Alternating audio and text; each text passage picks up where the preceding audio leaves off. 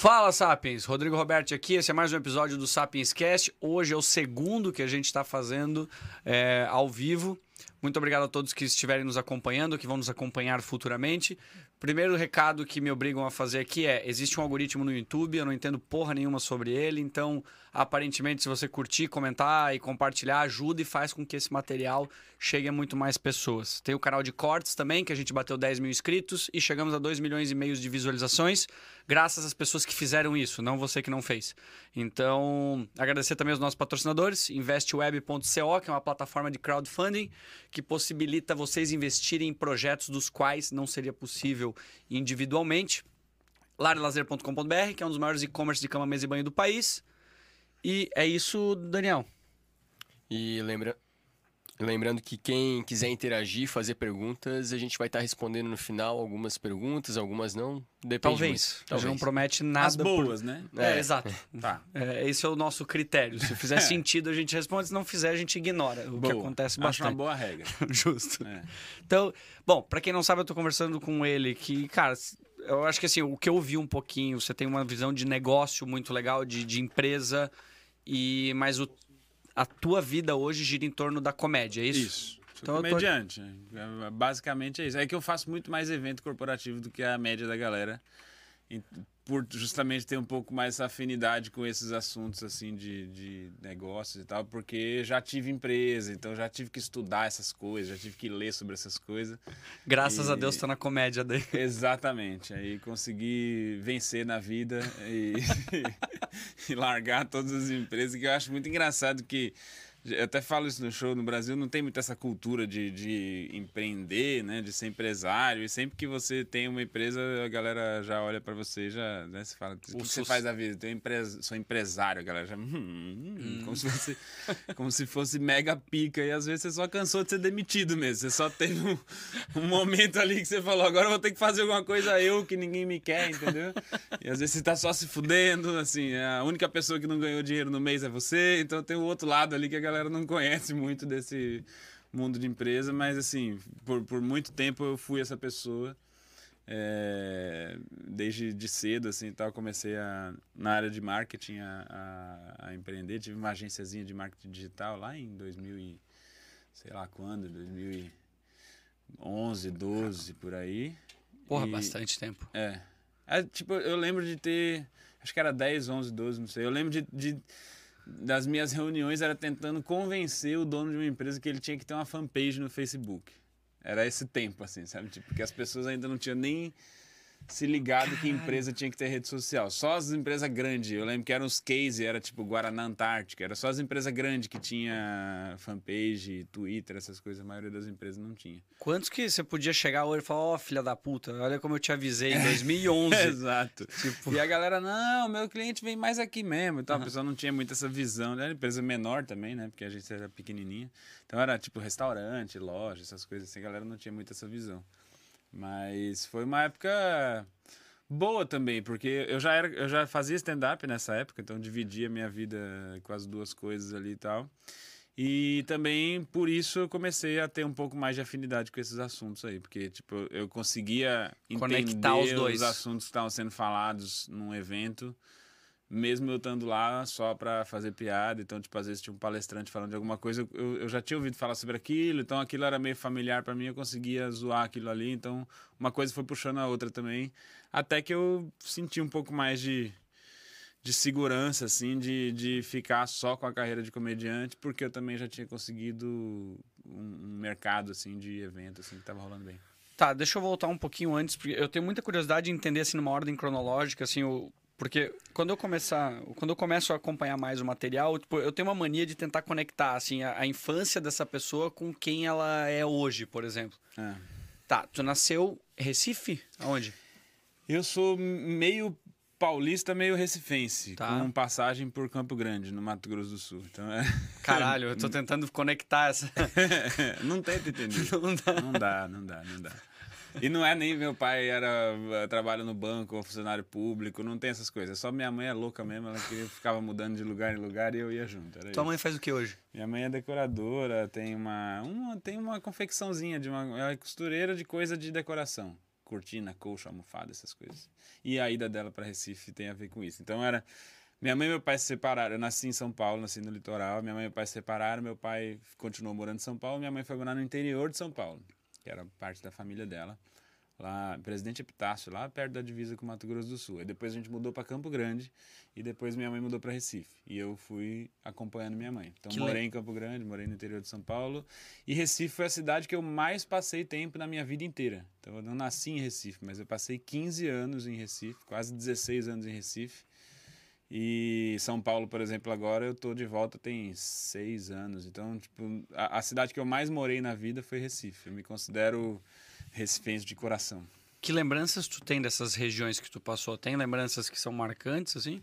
Cara, é, crescer no interior acho que é maravilhoso, né? Assim, eu, Presidente de Epitácio é uma cidade que tinha, sei lá, 50 mil habitantes, assim, muito pequenininha. É pequena. É. Então é crescer na rua pra caralho, arrebentar o pé jogando bola e cheio de gente em casa. E, é uma infância um pouco diferente. É, e ter ido para Recife, que aí já mais velho, né? Eu fui para Recife com 15 anos. Para mim foi um um negócio que eu acho que mudou minha vida, assim, porque é bem na época que você tá é, primeiro, segundo, terceiro colegial, depois faculdade, depois começa, começa, começa a trabalhar. 14 anos você tava o quê? 15. Tre- 15 anos. É. Tá. Então, a- é a fase que você começa a, a ter amigos que, que vão ficar pra vida, é a fase que você começa a sair, beber e tal. E, e Recife é uma cidade maravilhosa pra isso, assim, porque o povo é muito gente boa. A cidade é ótima, é farra pra caralho. É uma cidade que tem uma pegada cultural diferente das outras cidades do Brasil, né? Recife tem o Frevo, Maracatu, Carnaval, Lenine, Alceu, Chico Sainz. Tem, tipo, é, é uma cidade que tem uma, uma tradição de Respira, cultura é. foda. Aham. Então você também.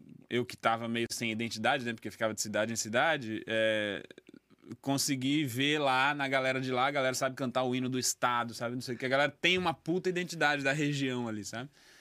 Então foi do caralho pra mim, assim, ter mudado pra lá. E aí eu fiquei lá até seis anos atrás, quando eu voltei pra Tu São Paulo. lembra do primeiro dia que tu chegou em Recife, a viagem? Tu consegue descrever Lembro. essa a sensação de tu estar chegando? Porque, assim, duas coisas que me dão curiosidade sobre isso. Acho que com 14 ou 15 anos, tu se mudar, deve ser. O cara deve xingar a mãe ou pai de tudo.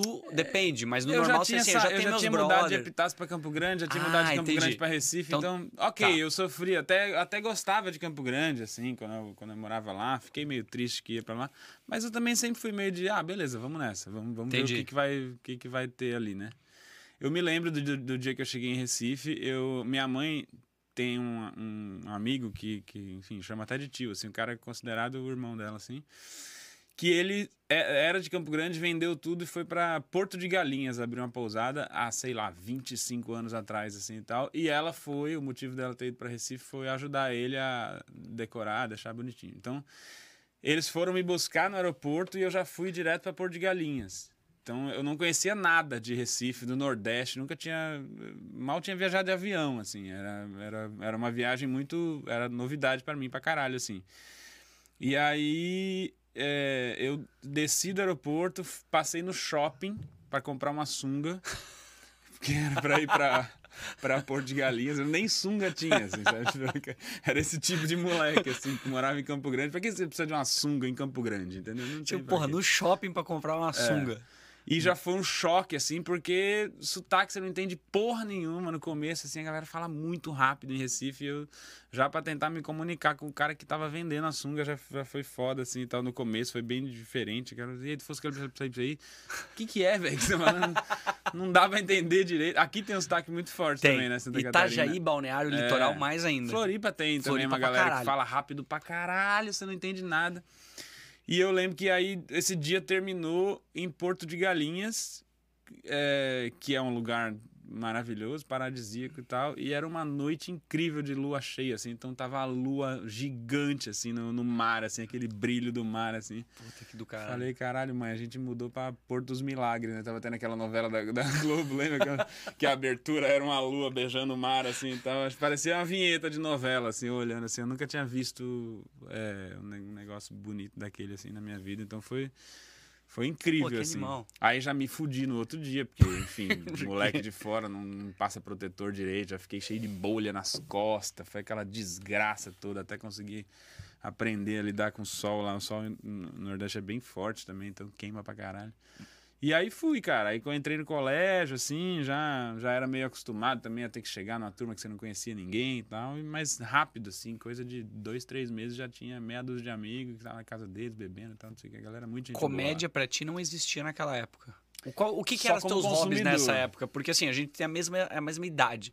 Então nessa época existia tanto a parte analógica, que é jogar e e as É. paradas, mas ao mesmo tempo já tinha a possibilidade de jogar, sei lá, jogo no computador, alguma coisa. O que que tu fazia no teu tempo livre? Cara, eu não era muito de videogame, computador, essas coisas, porque não tinha em casa, assim. Eu, eu, eu- Videogame eu tive um período da minha infância ali, o Super Nintendo. Depois eu, eu. Depois de ter o Super Nintendo, eu comprei meu próprio Play 4 com 20 e poucos anos já, 25 anos.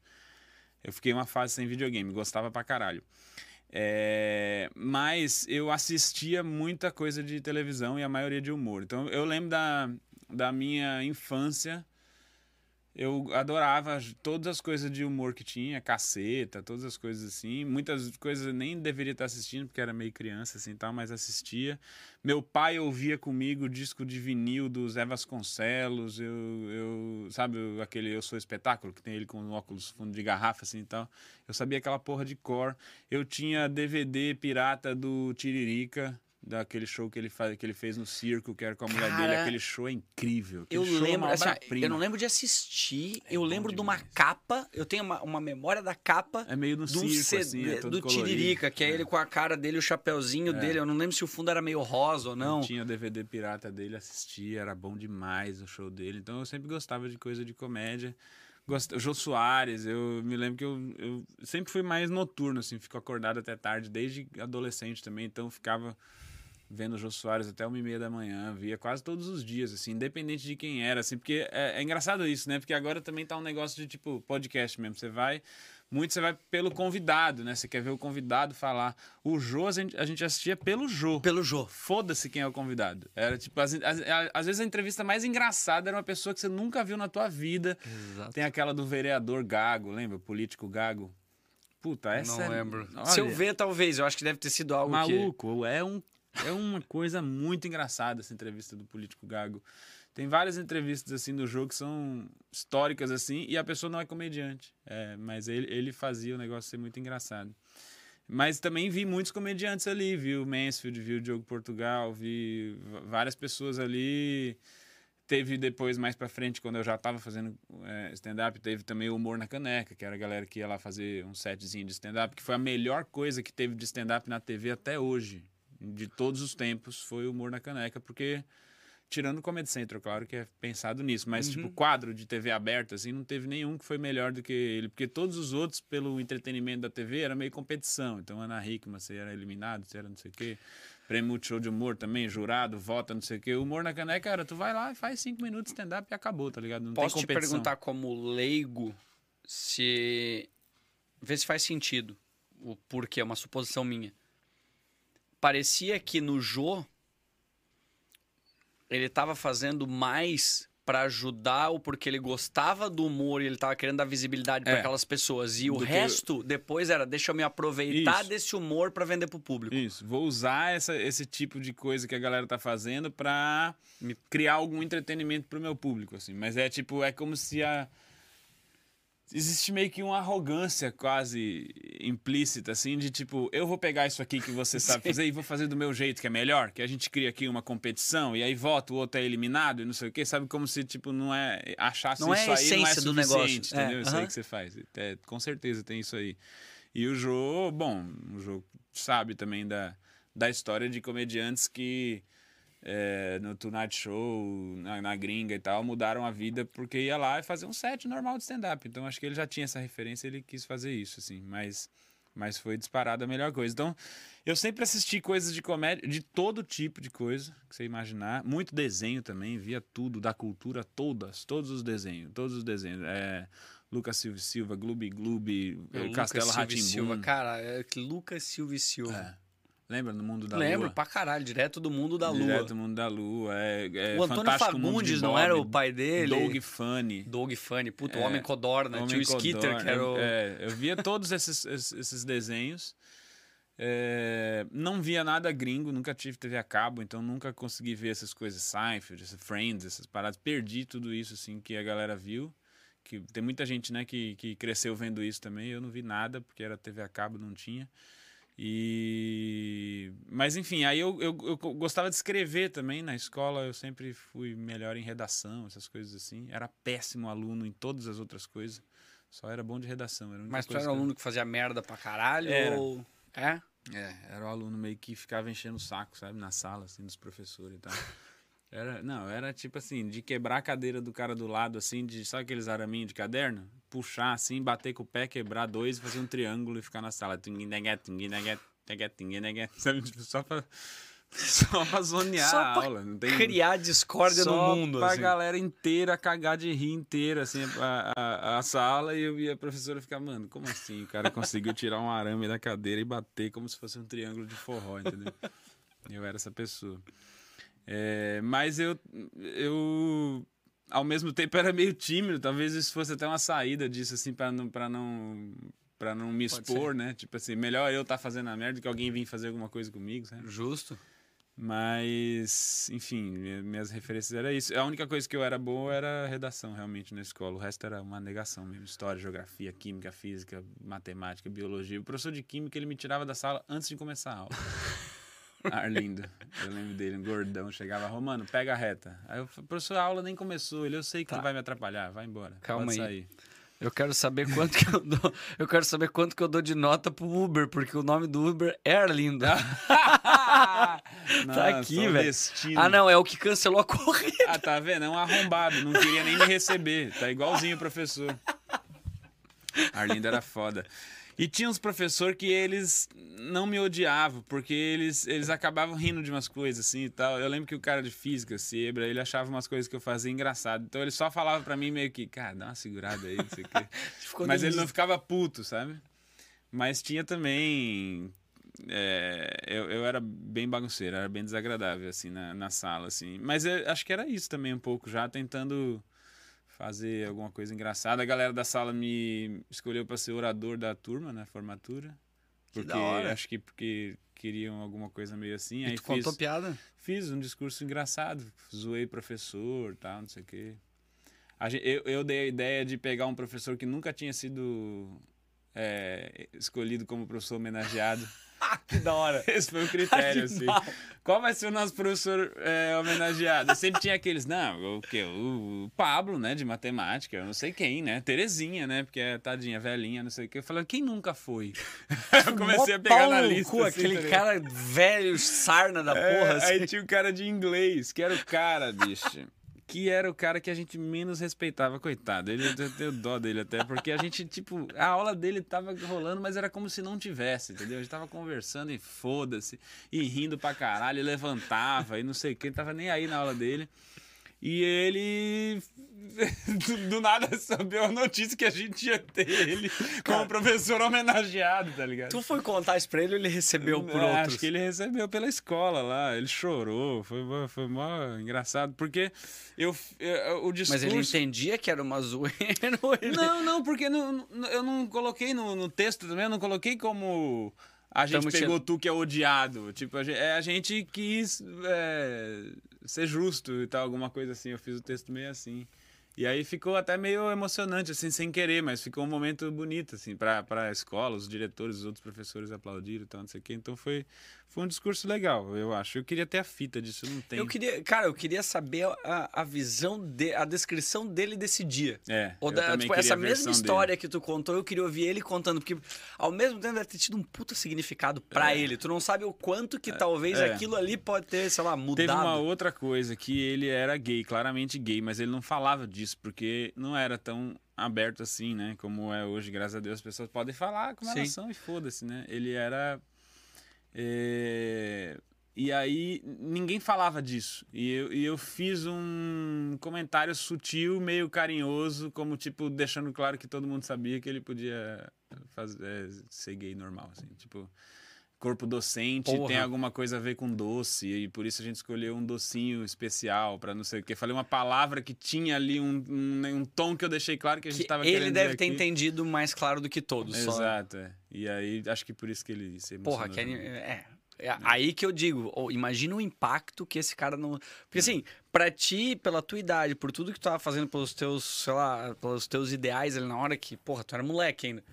Pra ele, Nem sabia pode ter que significado- ideais, né? Então, é, então- tava querendo zoar. pra ele, ima- tipo, por isso que eu fico mais curioso ainda. Cara, eu vi. Eu vi um comediante americano recentemente falando sobre um negócio que daí teve um. Inclusive nessa, nessa questão de, de sexualidade, né? Um. Recente, ele falando que o Andrew Schulz, um americano, ele Bom falou que ele caralho. tava no, no, num show e um comediante estava na plateia fazendo uma apresentação, meio que um open mic, ab- abrindo e falando sobre homossexualidade e tal. E a família dele estava na plateia.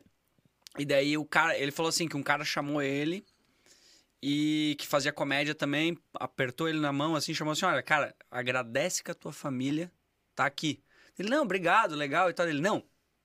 Agradece que a tua família veio ver o teu show e te apoiar assim". Daí ele falou que o cara daí na hora que o cara se ligou, ele falou: "Porra, Tipo, tudo que o cara queria era isso. O cara já fazia comédia, mas Sim. ele nunca tinha família na plateia Sim. curtindo e tal. Um Sim, negócio muito. E coisa tipo, porra, a toalha é recente. É. Mas, ok, entrei numa vibe mais emocional. Mas... Não, mas é, mas é isso. Tem, tem, tem esses. Sem querer, tem essas coisas assim. Eu quero. Boa. Coruja. Mas eu acho que também tem o lance de. Na época que eu tive que fazer esse texto, assim. é, eu fiz basicamente, sem querer. O que eu fiz foi como se fosse um set list de piadas de eu, eu lembro eu lembro de eu, de eu pensando assim tipo que coisas eu vou falar e todo mundo vai achar engraçado. Eu não sabia não, não tinha a menor punch, não ideia de lógica de comédia. Mas eu fiquei tentando lembrar de coisas que aconteceram que todo mundo ia lembrar. Eu fiz um negócio meio quase que retrospectiva assim sabe? Porra. Do, do, do, do ano letivo, assim, da gente e tal. Porque terceiro ano é um, é um- momento que você se reúne com a galera para fazer umas festas, para arrecadar dinheiro para formatura, para não sei o quê. Vocês começam a, a tentar. meio é quase que vocês trabalham, né? Assim, quando você tá no terceiro ano, é quase que um trabalho. Tem que. Vai lá, velho. Vende a porra dos ingressos lá. E o outro cuida do palco, a luz, do não sei o quê. Eu lembro que a gente se fudeu para fazer. Era, uma, era um colégio bem simples, assim, lá em Recife. Então todo mundo teve que trabalhar para arrecadar dinheiro para formatura. Ninguém conseguia pagar a formatura, que é a festa de formatura. E aí eu lembro que eu fiquei pega- pegando essas coisas, entendeu? A festa deu, é, deu tudo errado, choveu pra caralho no dia, não vendeu nada, foi uma desgraça. A gente terminou com dívida, assim, o negócio que era, era pra arrecadar dinheiro, você saiu devendo. Aí depois a gente saiu fazendo outras coisas, assim, de brigadeiro, bolo pra vender. Aí deu mais dinheiro que a porra da festa, que a gente achou que ia pagar a formatura inteira. A gente falou, mano, vamos juntar umas bandas de pagode, bota naquele lugar que tem ali, vende ingresso, e aí com a bilheteria já pagou praticamente a festa inteira. Só que, tipo, vai lá organizar a festa, vai fazer Galera mídia, vai, vai, vender, vai não sei o quê. E aí era nesse negócio de colégio, que assim, cada um tem um talão de coisa pra vender, então você tem 20 ingressos pra vender, se fode pra vender.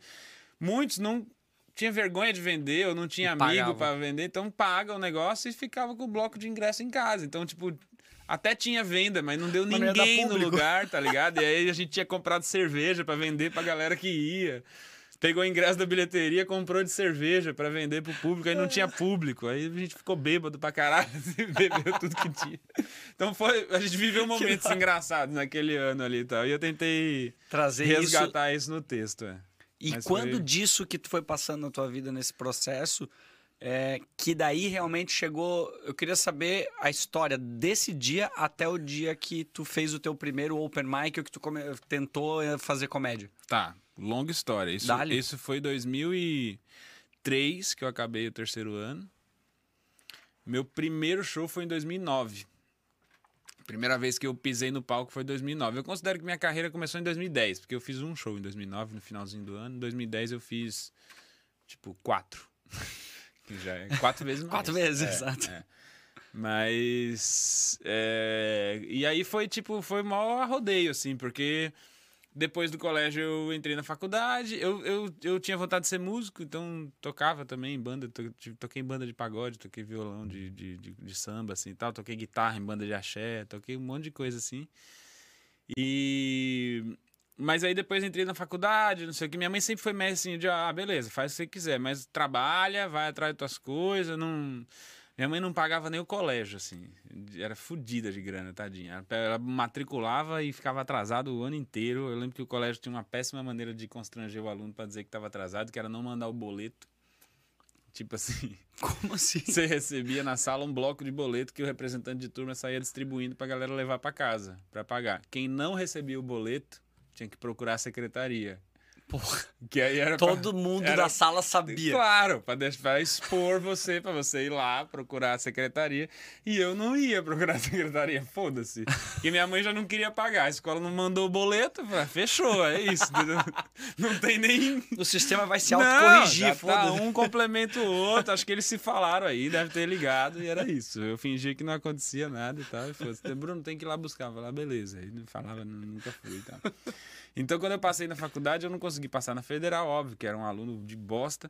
E aí, passei numa particular. E minha mãe falou: não tenho grana para pagar da faculdade. Aí eu fiz, me matriculei, arrumei um estágio que dava para cobrir, consegui meia bolsa lá e tal.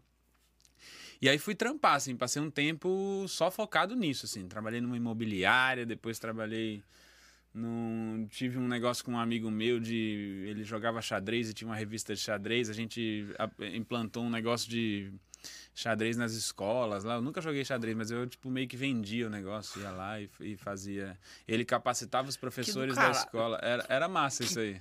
Que negócio aleatório, que rolê da porra. Tipo, É, é. é um negócio muito... E esse negócio podia ter sido foda, é Caralho. que a gente era muito idiota na época, assim, só Não, queria mas- beber. Tipo, era puta negócio nobre pra se vender, assim, tipo, altos E eu negócios que nunca nem tinha jogado xadrez. Eu ia apa- pra reunião falar que o xadrez era uma ferramenta importante pra desenvolver concentração, raciocínio. Cara, alto- É, não, ele tinha uma revista que era só pra quem jogava. Só que aí é, alguém deu ideia pra ele de falar, mano, transforma essa revista como se fosse num material didático. Que aí você leva nas escolas e os professores usam nas aulas. Tipo, às vezes era o professor de matemática e tal. E a gente fazia isso, assim, da- dava grana e tudo. Mas aí depois a gente também. Eu não sabia que depois que você vendia as coisas, você tinha que entregar as coisas, entendeu? Foi aí que a gente errou. eu saí vendendo um monte de coisa, depois tive que sair comprando tudo. Era uma desgraça, tudo desorganizado. Aí eu fui, eu saí desse negócio com ele e fui. Eu, a minha faculdade que eu passei era a faculdade de marketing. Então depois eu fui trabalhar em imobiliária, esse negócio de xadrez tinha nada a ver com marketing. Aí depois eu fui trabalhar numa agência, arrumei um estágio numa agência de publicidade. Aí, aí que eu comecei a, a começar uma carreira assim no marketing assim, fiz, comecei a trabalhar nessa agência, entrei como estagiário, depois fui lá efetivado e tal, não sei o quê.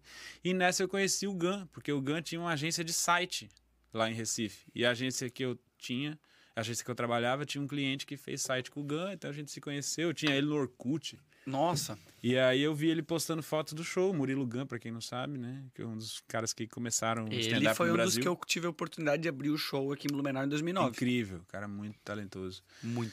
E ele que foi um dos caras que começou o stand-up no Brasil. Acho que o primeiro show dele deve ter sido em 2007, por aí, assim. Ele fez, ele fez Ele trazia uma galera, né? É, Ele- levava lá pra Recife, o Rafinha fechou lá, o Rabin. O meu open mic era o Cláudio Torres Gonzaga, o convidado, que era o cara do Nossa. Comédia em Pé lá do Rio. Então, aí eu conheci o Gun, fui assistir um show, fui assistir o show do Rabin, que o Rabin era convidado. Aí no final do show falei com ele que tinha achado do caralho. Ele falou: Ah, vem aí semana que vem, faz cinco minutos e tal. Eu fui meio que na doida, assim, com frio na barriga do caralho. Ele me ajudou com umas coisas, mandei uns textos pra ele, tinha umas coisas que era meio piada, ele falou, não, não pode, tira isso, tem que ser autoral, essa parte aqui tá muito longo, enxuga isso, não sei o quê. Deu um tapa ali e tal, me ajudou a estruturar os primeiros cinco minutinhos, assim.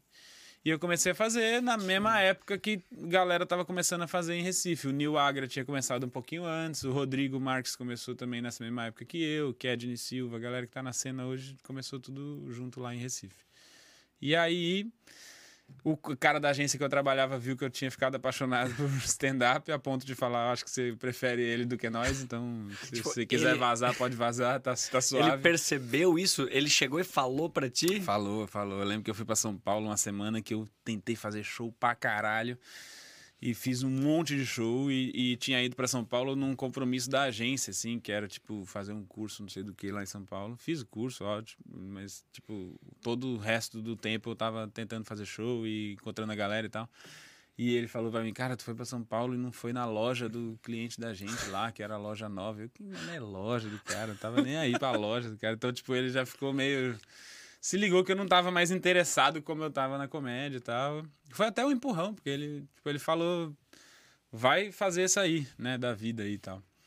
Mas Recife não dava pra ter dinheiro, assim, fazendo comédia. Então aí ainda tive essa agência e passei um período pequeno trabalhando na Skin, que é uma história muito boa. Que minha mãe, quando eu fui demitido da agência, minha mãe ficou com medo que eu ficasse sem dinheiro, óbvio, demitido.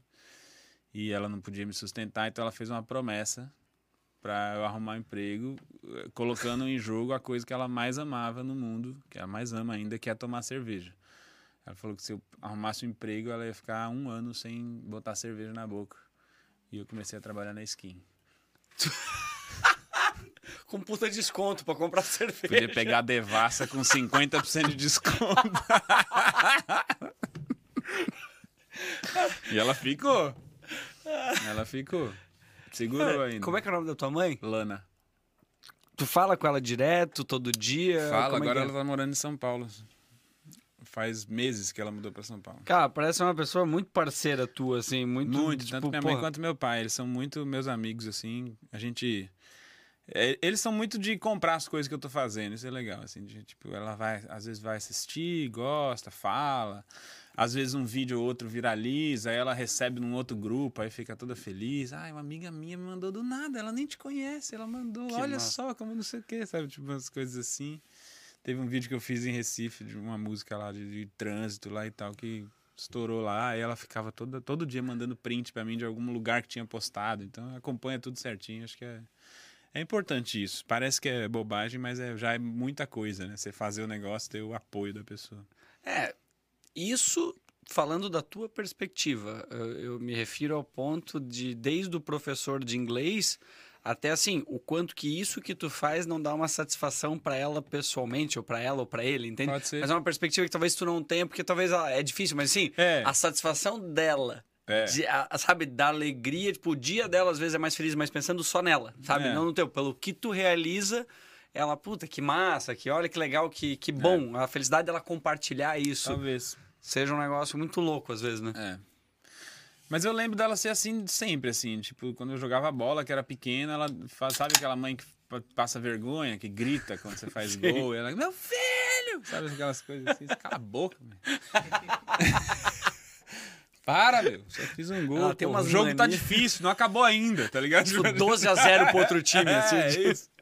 Sabe, essas coisas assim. Ela sempre foi assim. Ela de- tem manias, assim, tipo, coisa específica que tu zoa, por exemplo, tanto ela quanto teu pai? Eu usou ela muito que ela gosta de pedir favor pra gente, pra mim e pro meu irmão. Sempre assim, vem aqui em casa almoçar. Ah, gente, que aí a gente cilada. cai na arapuca de ir lá Que- em casa almoçar. Que bilada sino, na né? volta, você tem como levar esse negocinho pra Mônica, que mora ali? Sempre tem uma, pessoa, uma personagem nova, a Margarete, a Mônica. Sempre tem uma pessoa nova que eu não sei quem é, mas tem um endereço. Aí tem que ir na casa de um estranho levar um rolo de manta que ela comprou pra poder fazer a, a colcha da pessoa, Cara, entendeu? é muito nossa geração. né? Aí Minha eu é boto no banco de trás e fico sem retrovisor, porque tapa meu carro inteiro, a porra do tecido, assim e tal. E lá vou eu, lá na casa da Mônica.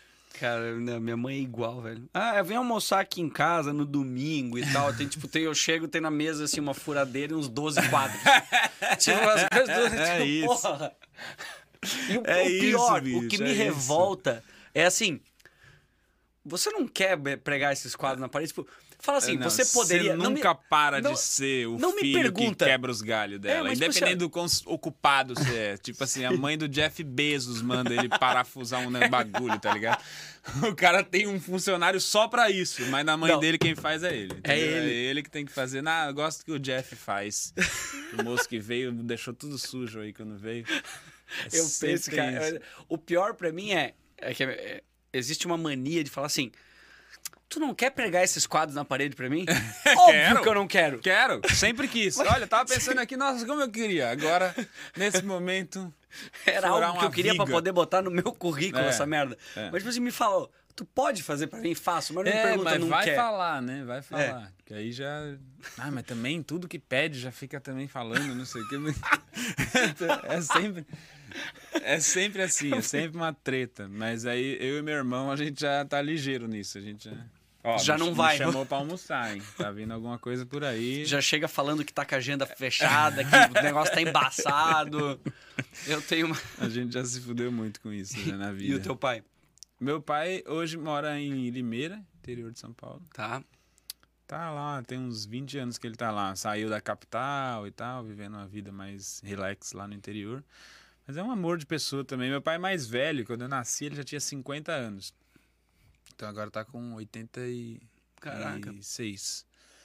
Então ele agora tá com ele é muito saudável, inteiraço.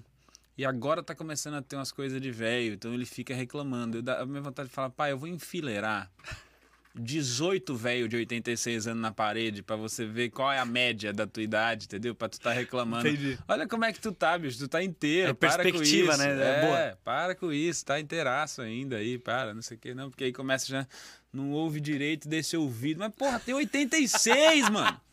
Sim, Já tava na hora, estranho, mas tu tá Ele é ouvindo ativo. bem. Ele é ativo, ele é, ele lutava boxe e tal. Sério? É. Pô, é, amador, né? Atleta amador. Tá, assim. Ele é porra. arquiteto, mas sempre foi meio atleta, assim, no estilo de vida, sabe? Pô, que da hora. É. Diferente de mim, que sou É, Eu ia te perguntar isso e tu? sedentário para um caralho. assim, Sério? Não faço nada. Tu Nada, pretende zero. mudar ou não tá nem no teu. no- no- Bicho, eu tenho, né? Uma hora eu vou ter que fazer. Tô esperando, tô tentando adiar esse plano Puta, mas é ao que máximo. pra ti é foda. Não tô não te desmotivando, mas tipo assim, eu, porra, eu mudei pra caralho meus hábitos. Eu perdi uns 15 quilos, pelo menos, nos últimos anos. Faz uns 5 Eu anos já. acho que a- a- o que não me faz mudar é, é isso. Eu nunca precisei perder 15 quilos. É, não, mas é que eu fumava Não sei e se é bebia uma como coisa se, de biotipo, Como se assim. fosse um cachorro. Não, você é magro. Mas o que eu digo é, agora começa a apo- apontar alguns problemas que é da Sim, nossa que não faixa é só etária. de peso, né? Também Não é só tipo peso. de articulação. Eu tenho umas coisas, do nada dá um estalo no joelho, assim. Eu falo, caralho, tá- parece que tá enferrujado, sabe? O negócio assim. É, eu, eu tinha muito de, tipo assim, produ de produzir mesmo. da- A minha cabeça pegava muito. Eu me cansava fácil, não assim, só da falta de exercício. Eu me cansava de concentração. Uhum. Então, depois eu comecei a perceber. Mas o que me... Por que que eu digo que talvez seja um negócio mais complexo, ou mais difícil, pelo menos, de... Porque eu consegui construir uma rotina. Sim. Tu viaja o tempo inteiro. É, Isso vai ser um mim- negócio que é foda. Mas, cara, eu nunca consegui na minha vida ter nenhuma rotina, de nada. Não tem nada na minha vida, nada, em qualquer aspecto da vida que eu tenha feito por mais de dois meses. Assim. Escovar o dente, acho que é a única coisa que eu faço. É, é impressionante, cara. Eu não consigo, tenho uma, muita dificuldade com isso. É, Mas eu muita acho que dificuldade. vai muita, depender do momento. muita. No momento tu vai... Tu É. adapta isso. É, mas eu já tô. Minha mulher, ela é muito. Ela, ela gosta de fazer exercício, assim. Ela, ela, ela vai na academia se, se ela for todo dia, assim, pra ela é tipo de boa, não é um esforço, entendeu? Ela te enche o saco pra tu ir?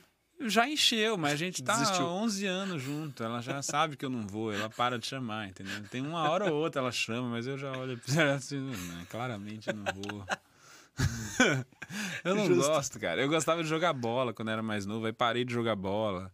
Eu acho que o futebol também traz uma competitividade. Eu parei de jogar bola por um tempo, quando voltei a jogar, tava ruim pra caralho. Eu falei, não quero jogar mais, entendeu? Tô muito Tu é um ruim. cara competitivo. Tu é um cara competitivo? Acho que nada fora do que, do que é hum, saudável, assim, mas, mas gosto de fazer as coisas bem feitas, gosto de ser bom no que eu faço, entendeu? É mais comigo mesmo, eu acho, É, eu. do que me comparar com outras coisas. Mas eu, eu gosto de. Eu gosto de fazer as coisas bem feitas. Eu gosto, tipo, se eu jogo videogame, eu gosto de jogar FIFA. Eu gosto de jogar FIFA bem, entendeu? Eu gosto de estar sempre jogando. Eu não gosto de. jo- ah, liga o jogo e tu me massacra, eu não consegui fazer nenhum gol e tu, tu fez 12 em mim, sabe? Tipo, eu não, não, não me sinto bem com essa sensação. Tem gente que fica rindo e tá lá e tá nem aí. Isso me incomoda, entendeu? Eu quero fazer bem feito o negócio. Mas não é pra te ganhar, é pra, tipo, eu quero fazer. Eu, eu quero dar uma partida competitiva. Tudo bem eu perder, mas 1x0, 4x3 ali, beleza, jogo concorrido. Mas eu não me sinto bem tendo um jogo de bosta que eu perdi de 12. O teu entendeu? problema é não ter jogado bem. É. Se, se foi competitivo, mas tu não, assim, tu não falhou miseravelmente, tu fala assim, não, beleza, eu fiz o meu melhor, tu mereceu. É, o problema não, é... mas é tipo assim, coisa que você perde a manha também, né? Eu fui jogar bola e tipo assim, você, na tua cabeça fala, vou dar o passe aqui. No- na realidade é o teu cérebro, pé. não, o físico e o mental... A bola foi pra puta que pariu. Assim, você fala, mas nunca que eu quis tocar ali. E os caras olham e falam, mano, que porra foi essa? Eu falo, não sei também, eu só ia jogar ali a bola, sabe? Você não, Sim, o você não, você não tem mais o controle do negócio. Aí eu parei. Aí, tipo, já era um esporte que eu fazia, já não faço mais. Aí tava fazendo Muay Thai, aí comecei a gostar do Muay Thai. Aí caí e machuquei a mão. Aí tem três meses que eu machuquei a mão. Tô pra fazer uma porra do ultrassom, tem três meses. Que eu tô pra fazer ultrassom. Perdi Pô, a é guia. cara- Tive que ligar na clínica pro cara mandar a guia de novo. Tô com a mão sem conseguir fechar direito. Aí eu tive que parar o Muay Thai. Então as coisas vão acontecendo na minha vida de um jeito que não dá pra eu conseguir fazer a rotina. Parece que sou eu realmente Uma me auto-sabotando, mas é porque é difícil ser eu, tá ligado? Assim, eu sou muito retardado. Eu perco as coisas, eu esqueço. É difícil, é difícil, é difícil. Eu não consigo. Eu não consigo, não consigo manter o mínimo que eu preciso para para conseguir. Eu te, eu te entendo. É, Eu é te difícil. entendo. É difícil, é difícil. Não é fácil. É engraçado, assim, é, você tá rindo, mas, tipo, na, no dia a dia me causa vários problemas Eu isso, sei. entendeu? Por exemplo, eu tô sem carregador de iPhone. Tu consegue carregador de iPhone pra mim? É sério. Consigo. Consigo. Eu preciso consigo. carregar meu, meu celular, que eu não trouxe meu carregador. Só isso, assim. Vim de São Paulo. Ontem peguei emprestado lá em Floripa. Então é, é assim, sabe? As coisas vão acontecendo desse É jeito. uma consequência dos. Puta, é muito ruim ser eu, velho. Nossa, dá muito trabalho. Ai, cara, meu. Deixa eu ver quanto tempo nós temos. Eu preciso controlar o teu horário. São 6h51. Tá, vamos fechando. Tá bom, vamos. Que é, tipo- vamos, vamos encerrar. Não, não, é tipo, a gente tinha falado até umas sete e pouco, né? É isso? Sete e pouquinho, né? Sete e dez, sete e pouquinho. Não, tá e de quinze. boa, pra até eu te deixar lá, tudo, É. tá tudo certo. Eu preciso de uma meia horinha antes do show. É isso, tomar um banho, arrumar as coisas. Tá, e- o que que tu curte de som? Tu falou que tu já tocou, assim, mas tipo assim, ó, o que que é... Se tu fosse botar uma playlist das cinco músicas que pra ti são, assim, nas- desde tu ser moleque até hoje, que, assim, uma vez por ano, pelo menos de vez em quando, tu volta na tua playlist e fala, assim, eu preciso ouvir essa porra. Pagode, arte popular, é, belo. Eu gosto do belo. Eu não sei se tá sendo sarcástico ou Não, não. não, não, não. Pagode, eu gosto mesmo do pagode. É que a comédia bateu tanto no Belo, assim como a vida, é, é. mas... Mas merece, eu não né? sei, eu não É, sei se é. sarcasmo ou não, mas ok. Não, mas o Belo tem uma das melhores bandas de pagode que o Brasil já teve. Por quê? Assim, acho que daí vem a parte técnica que talvez eu não conheça. É que tem, assim, enfim, tem várias coisas. Mas tem um cara que, é, que foi produtor musical dele por muito tempo, que é o Prateado, que hoje tá, eu acho, pelo que eu entendi, tá produzindo o Tiaguinho agora. É, que é um cara, produtor musical arranjador, assim, de pagode muito foda, baixista. E ele é incrível. Então a, a- banda do Belo sempre foi muito boa, as músicas dele são muito bem arranjadas, assim, pro, pro que é, pra quem gosta de pagode, né? E eu gosto de ouvir também. É, SPC, essas coisas. Então, pagode eu gosto de bastante coisa. Tá? Fora pagode. É, música brasileira, rock nacional, assim, Paralamas. Gosto muito de Paralamas. Um pouquinho menos das outras bandas na nacional, assim. Talvez um Skank até eu acompanho um pouquinho, assim, mas esses Titãs, Ira, essas coisas eu não ouço muito. É, internacional, coisa pop, tipo assim, Bruno Mars da vida. Amo o Michael Jackson, adorava esse tipo de, de, de som que ele fazia, assim. Gosto de, de muita coisa dele, assisti coisa dele pra caralho e tal.